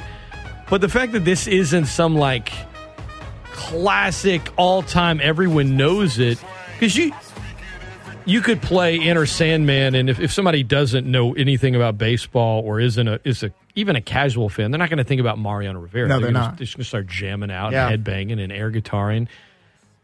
This feels like Edwin Diaz's song. Yeah. Yeah. I- Yeah. if you heard this on the radio today, and you're hearing it right now, it, it does- it's like a wrestler walking out. Yeah. They're like the, the, the 28th entrant in the Royal Rumble. Yeah, yeah. And they're not running in. It's not a, oh my God, he's running in and he's. This is uh, the wrestler that sl- They takes the their whole stroll show, to the ring. yeah. They look at the crowd. Everybody's chanting their name. The and Michael then they Myers go in and then they just they just close it. Oh yeah, Just close the show. Oh yeah. And I mean, I mean, by the way, give me give me the sheet music for that in a couple of weeks, and I promise you, I can come back with my trumpet. And I that. want it. I want it. So you But- played you play trumpet? I played trumpet for so I played trumpet for seven years. Nice. And uh, I played I played a couple other Oh, instruments no, here no, and no, there. no, But no. This is now. Now you have to Yeah. do it. I will. How long? How long do you need? Could you do it in like if three weeks? uh, how, about, how about a month? You give me a because I got to find the sheet music for it because Okay. I can't I can't learn it by ear. Give me like a month. When you're ready, we're gonna we're gonna we're gonna promote it. We'll do it. and You- we're you gonna do like a play Twitter the video. trumpet live in here Oh okay. With the mics on, and we'll video it. But I want the and make sh- and I wear my Mets shirt that day, my jersey, Okay, bet. and a Mets hat, and I'm just gonna slowly. Yeah, we got to film it. You Yeah, we gotta the make a whole trumpet, thing. And I'm gonna. It's just be me walking into the building at six in the morning. It's be dark out. Everyone, everyone, everyone that's like in the building, they're like drinking their coffee. Like, Oh my the hell god, is what that? is going on? And it's so loud too. I, I play trumpet Perfect. really loud. No, we're, so do- we're doing it. We're doing it. Once Um, you once you can do it, let me know. We're doing We'll it. do absolutely. We're doing But- it. hilarious. No, but I mean, like, oh god, I'm that's down. So as soon as we get out there, I'm downloading this. I'm not even streaming it. I'm downloading it. Yeah, I'm giving them am- my 129. I'm gonna have my kids strolling through the house to this soon. my son's gonna get like a Giving them my 129. That is giving, hilarious. giving them my so buck good. 29. Yeah. I'm doing it. They can, they can take it, take it. No, it's it's That's just so it's good. great. So, what are the best baseball walk up songs? Oh man. Man. Off the top of my well, off the top of my head, just because it's it's it's fresh in my mind. Um, Trey Trey Lafleur for UL Uh-huh. has two fantastic walk up songs. I think one of them is Jay Z, and then the other one, I'm trying to remember. I just remember last year being like, how does how are both of his walk up songs like that good? Uh, Roccaforte has Kanye West as one of his his walk up songs. I think Joker and the Thief. I'm not a huge like. It's a good song. I don't I don't listen to it a lot, but there's something about it. It's like now that's a good that's a good walk up song. Which one? If you have like some power, Joker and the Thief. Yeah. Joker and the Thief. Uh, dun, dun, dun, oh yeah, yeah, yeah, yeah, yeah, yeah, yeah. For, for me, and this one's kind of uh, it, it it's kind of became a, a meme on social media for it's been on I mean for social media quite some time. But they always talk about the little league kid that they call Big Poppy, who is possibly from like the Yeah. Dominican or or he's Hispanic. But uh, Gasolina. I mean, somebody Come on. a, a, a Hispanic, somebody with a Hispanic background walks up, Yeah. got the name Big Poppy, and Yeah. uh, got the nickname Big Yeah, Poppy the in Little League. Latino guess. I, all right, I, I gotta I'm, now. I've got to try to find this. I gotta That- try to I- find this song here. I'm trying to remember That one's instilled I'm trying some to figure fear out if into we're Little talking about for the sure. same song. All right, Yeah, that, uh, is- I'm this not. is- I'm not about to sing it here on the air. No, but- it, well, it's No, no, all in you- Spanish and it's, ex- it's, it's especially foul. Oh wait, no, no, Here we go. no. Here. It- This is Gasolina. Yep. Oh,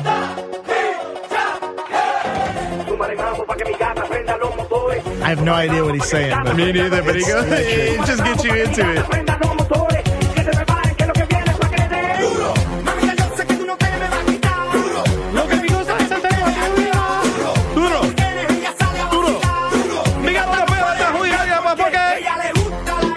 I can't sing it. Oh yeah. Oh, okay.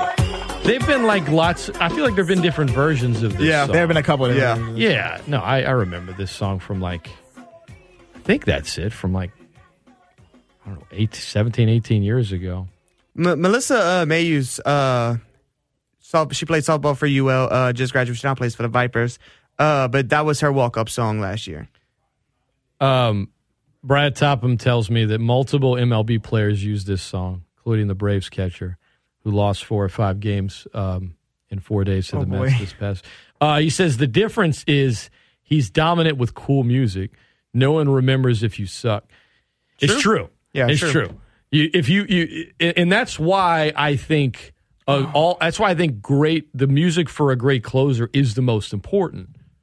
You know what I mean? Like if it's if you're Noah Syndergaard, who just you know played for the Mets and the Angels, now he's on the Phillies, and they call him Thor. He's got thunderstruck. All right, look at his build. I mean, hell, the new Thor movie that just came Yeah. out was playing it in the movie, playing it in the trailers. Like it works, but like if you're not a closer, like oh oh he's gonna start today, cool. Here's his music he's playing. Like you're more, no one's into it yet. Like the game's just starting. There's all this stuff. The, again, I keep going back to it, and I know I'm I'm, I'm beating a dead horse, but it's set up so perfect for a great closer. Yeah. Yeah. Just you bet if you're a great closer, you need to hire a damn marketing team to make sure they have the perfect Oh yeah. Mound music for you, walkout song. Because if they do, you're you're golden, man. Yeah, You're I- golden. Yeah, and you, you're talking about like other great walk-up songs. I was just trying to remember someone.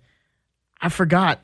David Ortiz, CC Sabathia, both used "Big Poppa" by the Notorious B.I.G. Uh, Bro, that beat, like you gotta like for a big hitter too. It's slow. Yeah, I was gonna say, you gotta have some it's street cred. lumbering. You gotta have some like, street it's cred as like got a- street cred. Like yeah, for sure, for sure. with with hitters, it's quick though. Like it's a snippet.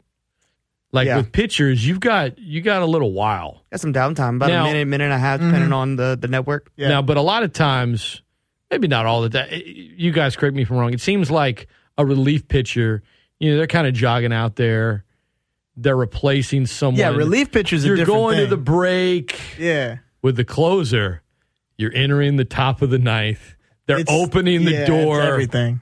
Especially if they have the lead and it's just, it's Yeah, I'm, all. getting, I'm getting jacked right Yeah, now. I know, Just I know. thinking about D. I'm getting excited, man. I'm just. I'm close sorry, game, fellas. one point game. Well, yeah, but One- you got I'm lucky sorry, I'm because sorry, Blaise. No, excuse me. One run. Run. You One run, sorry. Can't Excuse say me. point in baseball. Excuse me. If I didn't call you out, someone else would. Oh, believe me, I, I've seen the Twitter trolls. Oh my gosh, dude, Nick will be playing this on his trumpet sometime next month. We're gonna we're gonna film something. It's so good. Blaise will like open the door to the building, and I'm just I'm gonna have to borrow. I'm, maybe I'll just wear my kid's glove. It'll be like the size of my hand. I'm gonna walk in. I'm not. I'm not gonna lie. I'm looking at the sheet music right now. It is absolutely playable. Like I, I, I, I could absolutely play this. Narco by Blaster Jacks and Timmy Trumpet. Yeah.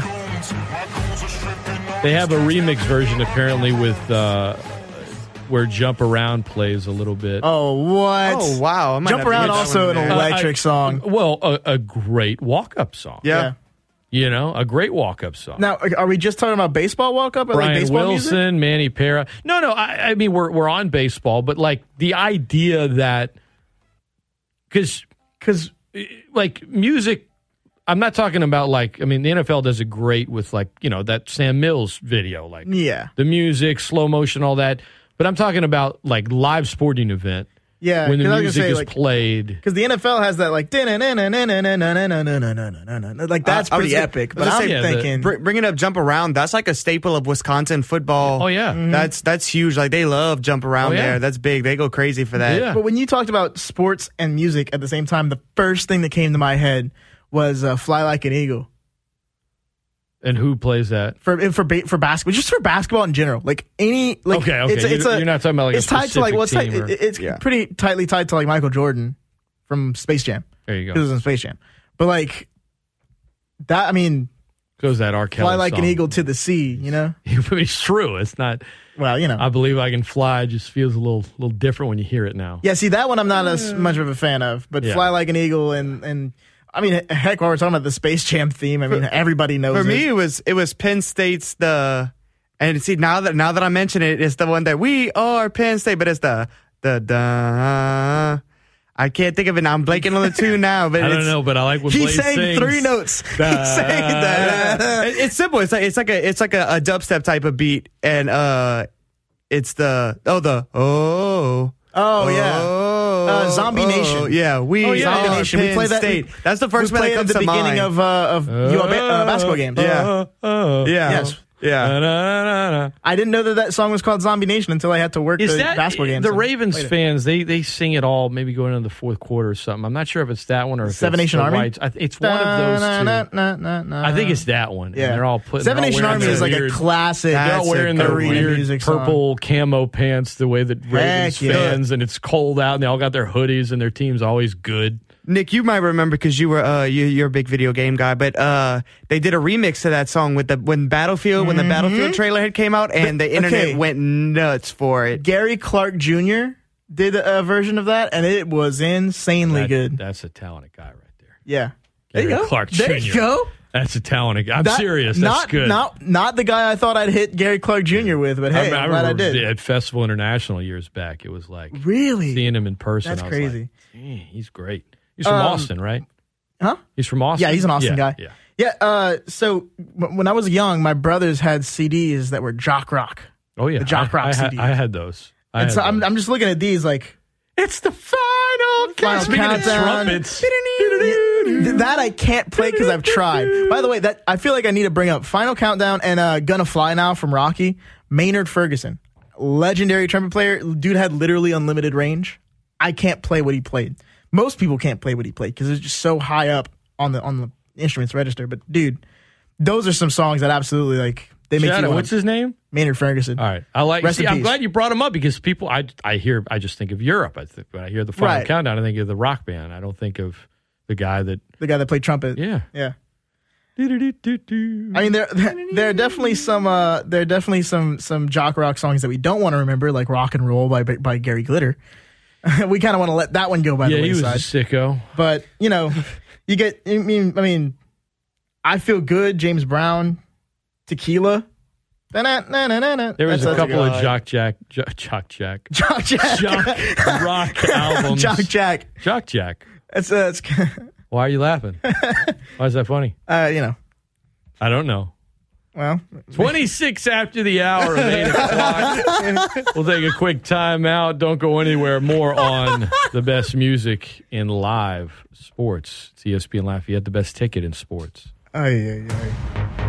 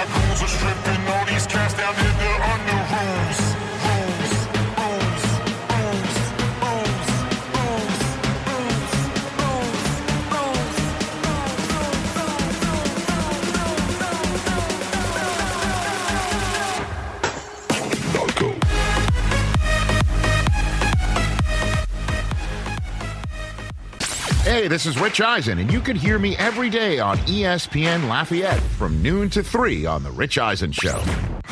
Sports talk that's so legit, it smells like beer and chicken wings. I mean, can't you smell it? I'm smelling barbecue too.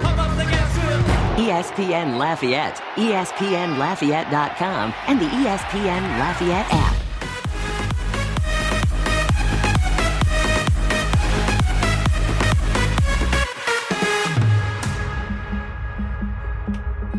Welcome back. I have a 30 minute drive home. I'm going to be listening to this on repeat. Blaise is over there like he's in the club. Yeah, I was getting 8.30 in the morning, he's throwing his hands up. hey, It's, it's dude. That's Listen like, that wow, that's our vibe. the energy is flawless, dude. Put you in good spirits. Yeah, the vibe is magnificent. Like, I don't know who did this, if it was for the Mets or it was Edwin, whoever made this decision. If it was Edwin Diaz himself, which it probably was, Yeah. Yeah, I imagine this is just something he listened to and he was like, this would be lit. shout out. But, as my friend Brad Topham said, got to be good. It Gotta be matters. good. It totally matters. If if he was a closer that blew a lot of games and he came out to this, Mets fans would hate it. Yep. Probably. They'd hear it and they'd be like, "Oh God, turn it off." I remember, you know, the Saints obviously during their great offensive days that you know the, the Super Bowl season. I think it was it might have been the year before, it might have been in 08. They started playing crunk when they scored a touchdown and because the Saints were so good, it and they scored lots of touchdowns back then, it became a big thing. And crunk music was in style at the time. Um, and so if, if you do something long enough, it can still work. But one season when the defense was really, really bad, I think it was in 2015, maybe 2014 or 2015, they started doing this like a, a, a, a, a train, like choo choo, like for every third down on defense, and they were like the one of the worst third down defenses in like oh, NFL God. history. And I remember like Bobby Abe after a game, please stop playing that stupid choo choo. It was just like, yeah, man, it's got That's so uh, good. It's it's I, I, I the art of it is picking the right time to do it. Crunk work because you were scoring touchdowns. Now, if you're getting beat by a lot, don't don't play Yeah. it. Don't Don't, play play it. it on a The- touchdown. play it if it's close, if you need it, if you're if you're w- destroying the opponent. Oh, yeah. like the timing of it. You know, LSU fans love the Callin' Baton Rouge. What's pregame? Yeah. Right? If they were playing that going into the fourth quarter, it might be cool. But if you, I guess, you know, LSU's been a pretty good LSU, been a pretty good program the last 25 years. So I guess, I guess it would work. But uh, hold that tiger, all that stuff. It's, it's all about the timing of it. If you're a team that plays a song at the right moment when, you know what, things are probably going in your favor, that's how I think it becomes both that's how it becomes one with a fan base and one with a team. You got to pick the right moment. Playing anything, playing the same thing every da- every time when you're on third down on defense, it's just unless you're like one of the most dominant defenses ever, it's probably a bad idea because at some point It'll it's not going to work out for you. It's going to be a big moment. Like you don't even need it. All you need is the crowd going crazy. Yeah. Yeah. So You don't need a cue. because I had so I was I was in the marching band all four years of college. So I mean I have a very close tie to music with sports. Like it's always going to be completely entwined in my head for me. We stopped playing things on third down because what we found was more effective was we would just let Tuna call the third down. Then they had the big third down graphic, and the crowd got so loud it wouldn't have mattered if some we'd have played or not. noise. Make some noise! It's third Blow down. out. Yeah, like and and I mean especially like oh, for the App State game, Yeah. No, I was in, I Dude, was in the it's crowd awesome. for that game. Yeah. electric. So, tell So- me this: uh, being in the in the in the pride of Acadiana, what was I- the like song that worked best? This, okay, Whether it be because of the moment, was it like why? What was it, and why did it work? the best song the, the so there, there there are two answers to this one is like when we would win and two is during the game during the game we always like playing the fourth down song like but it's a it's like a big old looping chorus of these Give it to us. ah, ah, ah, ah. it's like a big Oh, yeah. descending I love it. line I love it. I love that heavy one. right Dun, and, dun, and, dun, and we would finish it by just shouting! And then Yeah, and I mean that was like it was always on fourth downs. We always had just proven success. Like we just forced a fourth down. That's what we play. The other thing, and this is like anybody who's played in the Pride of Acadiana will tell you because this has been a thing for forever. We play "Do What You Want" if we win. And that's everywhere that the band shows up, every sporting event.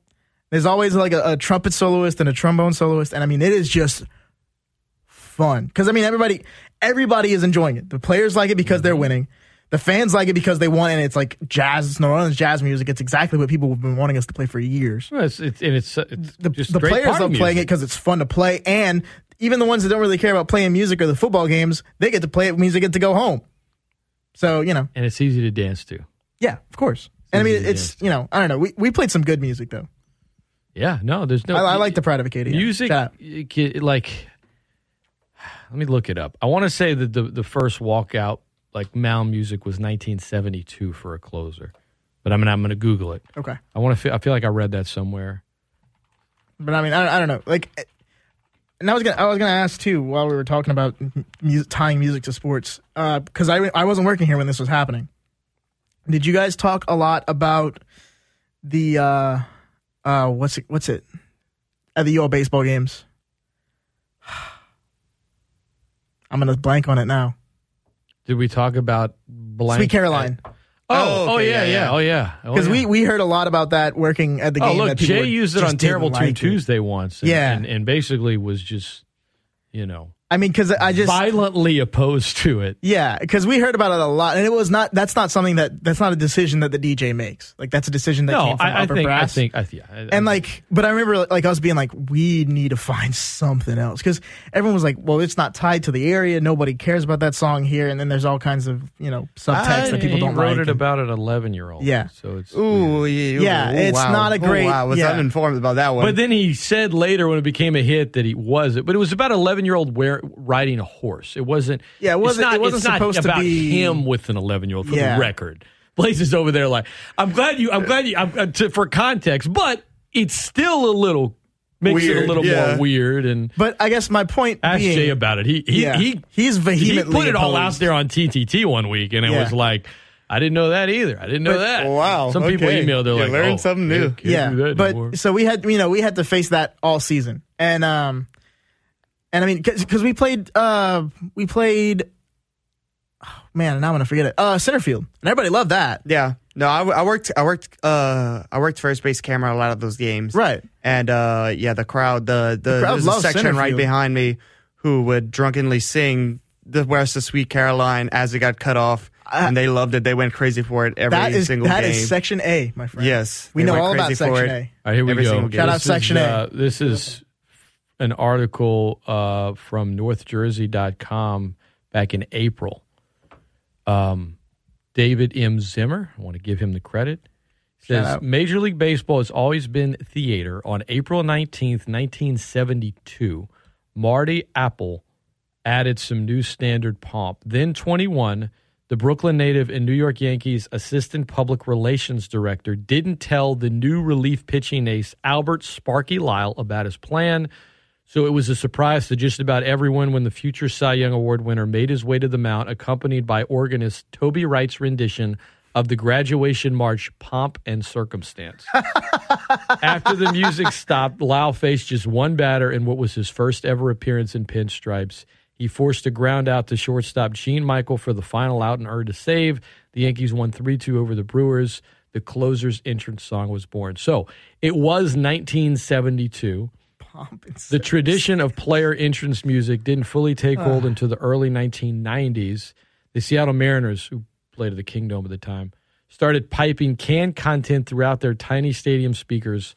Today, it's well integrated in Major League Baseball. Just about every player has a hand picked song that blares from the stadium speakers when he enters to pitch or hit. Now, back in 1972, though, that music was live. He's playing Yeah, that. live that's getting played on the organ. What is pomp and circumstance? What, what is it? That's it. Okay, I thought so. Yeah. So he's just coming out to the like he's graduating. Yeah, he's graduating. That's funny. Man, modern sports are so great. we could that we could hear Narco. Sparky Lyle, man. Shout out Sparky Shout Lyle. out Sparky. I'm glad he was good. That's probably why they Congrats kept on the doing Cy it. Young. That's probably why they kept doing it. Um, yeah. He did. did- did- did- did. He didn't clear. Okay, so the the PR guy didn't clear Appel didn't clear the entrance music concept or the song selection with Lyle. He instead took the idea to to a musician from his neck of the woods in Spring Valley, New York, who played in Frank Sinatra's touring band. Whoa. The selection was needed to break an odd tension in the crowd, Appel said. Just weeks before, Lyle would make his teen debut, the Yankees introduced a gimmick bullpen car. The pinstripe Datsun 1200 drove pitchers to the infield and left the crowd perplexed. That is funny. What what would that have done to the quality of the field? I mean, I know Datsuns aren't that heavy, but Who knows, man? love of God, man. Jeez. Guy started working for the Yankees in 1968 when he was 19. Said the graduation march seemed like an ideal fit for La, who was effectively a closer in the days before the role was defined. Hmm. I mean, that's just that Crazy. guy's. I, I shout out to you, Marty Appel. We salute. guy- we salute you. That guy. You deserve. If it wasn't for you, we may not have things like this. How are we going back? We might not have back it. to the well.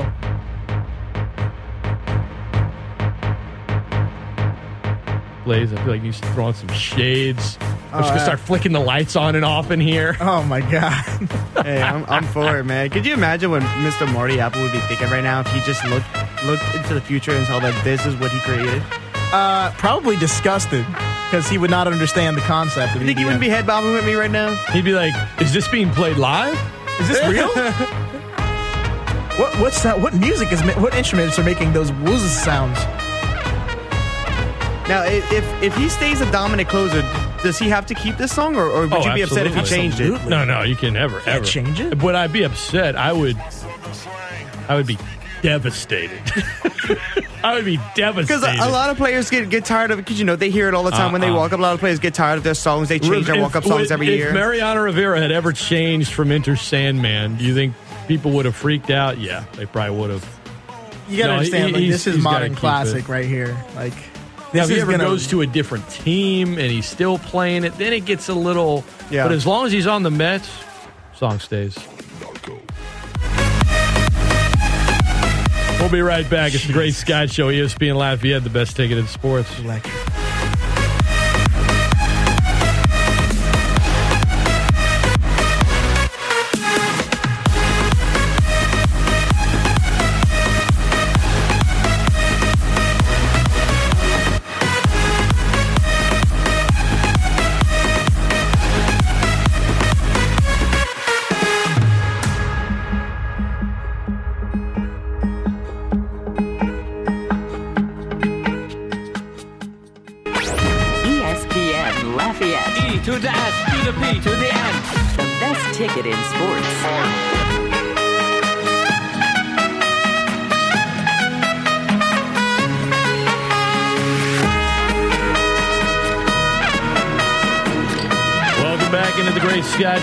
Show. Live, you have the best ticket in sports. I'm Scott Prather. Blaise Bro, Nasty Nick, been hanging out this morning. We have listened to Narco many times. But Still it got not us, tired of it. Got us talking about the great impact that live music, whether it be played on a stereo or whether it be played by a band, has on a live sporting event. Just music in general, it, it can bring anything to a whole nother level. Oh yeah. I mean, I mean, yeah. a Michael Mann movie without music would just probably not even be good. A Michael Mann movie with that music, you're like, it's, it's a experience. It's like this is incredible. For that, I always point back to two guys, James Gunn and Edgar Wright. Guardians of the Galaxy and like Baby Driver and Shaun of the Dead and all that stuff. I mean, those two guys use music in a totally unique and fantastic way in, in the film sphere. Um, and I mean, yeah, it's just it's the the things that music can do for for any any medium to like add on, right? Because it's just an auditory thing. Any visual medium, you add some music behind it, and it can just take it to the next level. You, you kept bringing up the Enter Enter Sandman, and it, it it kept making me think of last year Virginia Tech, North Carolina.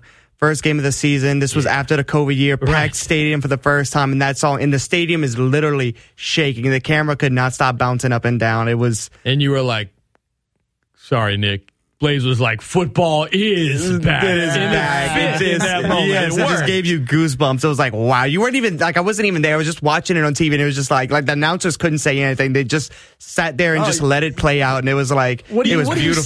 say? It What was do you say? beautiful. The, the, the app, like it sometimes, sometimes it's totally random. Like the Colorado Avalanche, their fans in the playoffs started singing one. I'm not sure when, but at some point during the season, they all started singing "All the Small Things" by Blink 182.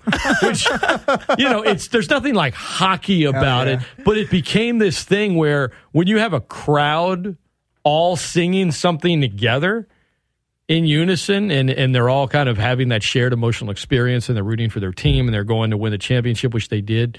Um, it, it it became this song for those fans, and I'm sure the bands love when stuff like that happens. I Oh, mean, yeah. hell, you never know. the I mean, royalties go.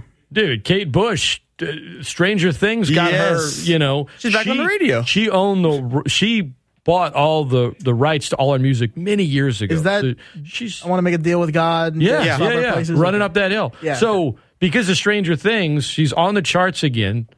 Songs from 1985, and she's making about 300 grand a week. Good for her, by the way. It's a great song, and, and I'm glad it's hers. I'm Yeah. glad it's you know not going as like you know a record company that it's hers. It's her song, The boys got one of Blondie's worst songs back in the popular zeitgeist. dude.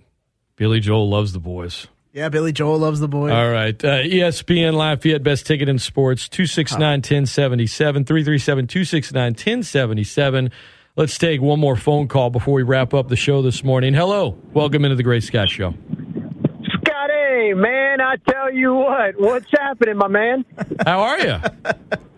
Good, good. I uh, y'all got y'all got me fired up this morning talking about music. I kid you not, and I mean and I mean that sincerely. Uh, on a Monday morning, I, uh, you know, I got to admit, I, I have to comment uh, the pageantry. It's the pageantry of sports which makes music mixed in with that. Every ma- makes everything so special. You know, I remember a uh, quick story. Um, my uncle and I had the privilege of going to, to Super Bowl 44 in Miami when the Saints played. And uh, after Tracy Porter picked off the pick six, well, first of all, the Super Bowl, usually when the team, which whatever team scores, they'll play their music that they play at their home games. So, like when the Saints scored, they played Fats Domino when the Saints go marching in, followed by the second line, and then they would play halftime by the Ying Yang Twins, um, get crunk. And um, I remember whenever Tracy Porter had the pick six, they played Fats Domino when the Saints go marching in, and then right after the extra point, um, they played the second line. And I just remember the they gave us souvenirs like it was uh, you got like a, I think it was like a seat cushion, a koozie, and then they gave you like this white waving towel. It was one of the coolest things, or the, one of the coolest experience was seeing uh, thousands of fans or Saints fans waving their white uh, towels to the second line um, in, in Miami Stadium. It was one of the neatest things, and it just it goes back to what you guys talked about the pageantry of music and what it brings. I mean, you got a taste of our culture in another stadium as we're two minutes away from winning our first Super Bowl, and it just kind of brought me back to what you guys talked about. So I thought I'd share that with No, you. Jerry, that's awesome, man. Thanks, Duty. All right, guys. It. I was at that game as well. I'll be honest. I don't even. I remember what he said about when they would score, they would play. Like the Colts scored, and they play. Their I guess their song was "I don't want to work. I just want to bang on my drum all day." Uh, it's kind of lame. Whatever. Not a bad song, but it was kind of like, really, this is what you guys are singing? Like, you know, Um, They're, they're Northerners. They don't get it. whatever. It's fine. Um, I I don't even. I after Tracy Porter scored, I it's like it's all just. It's, it's it really is like It's a it blur. really is. I a was, blur. I just was in such shock, and I was just looking around like, that, Is this just happening? That's exactly what I kept telling everyone. And I was like, grab my mom, like, it's just happening. It's happening. It's happening. I don't even remember the towels. I mean, I remember like my lanyard that everyone would have. You'd have your like ticket in it, but like I, after that, it, until that, from that point until like it just struck zero, it's all just, it really is all just a blur. Like I don't, I'm glad he remembers it. And I, I to his point, at the Super Bowl and you score, they play the same thing they play at their their home games, and it's cool because you know Super Bowl is littered with you have fans of each team, and then you have so many just corporate and you know rich people that can afford it that aren't even really into the game, and it's it's like this I don't know this soup of three very different kinds of individuals. And to Jerry's point, the caller, like when the music plays, oh, there they are. Like suddenly Yeah, yeah. sprinkled throughout the stadium. It's like, yeah, I see Yeah, you, I see you. And you have these other people that aren't a fan of either team. They're like, what is this? You know, why don't you play something else? Oh Lord. Play some. Man, I'm just all, all this talk about like uh, like legit sports and music moments, and I'm I'm, I'm getting the goosebumps. Go, hey, man, come, at some point we're going to be filming Nick playing this on the trumpet, and I'm I'm going to walk out like Edwin Diaz. We're going to Go cosplay. I don't know. Maybe we should just do it. Should we just try to do it at Russo Park? I, I'm, I'm Are we just are we just going farther and farther into it? I'm here for I- it. You you want to take it? We can, I know how to set up the mic at Russo Park. I used to do it for a job, so we can Well. play it over the speakers. I mean, as as long as but you have to play it live. That's, oh yeah, uh, yeah. It's yeah. got to be I- you on the trumpet. I will stand. That's how this on whole the thing field. started. I will stand on the field and play it in the, into the microphone. Let's do it. Well, Let's do it. let's get permission. Let's get we'll do permission. it. Let's get permission. Yeah. we'll do it. and then we'll do it. We'll do it. I'll drop. We'll drop that one right when the MLB playoffs start. Don't go anywhere. The Dan Patrick Show's next tomorrow on the Great Scott Show. Ross Jackson from the Locked On Saints podcast, Saints analyst and writer, will join me at seven fifteen. Jay Walker in studio at eight. Thanks, Blaise. Thanks, Nick. I'll talk to y'all soon. Thanks, bud. Yes, sir. This is the Great Scott Show. It's ESPN Lafayette, the best ticket in sports.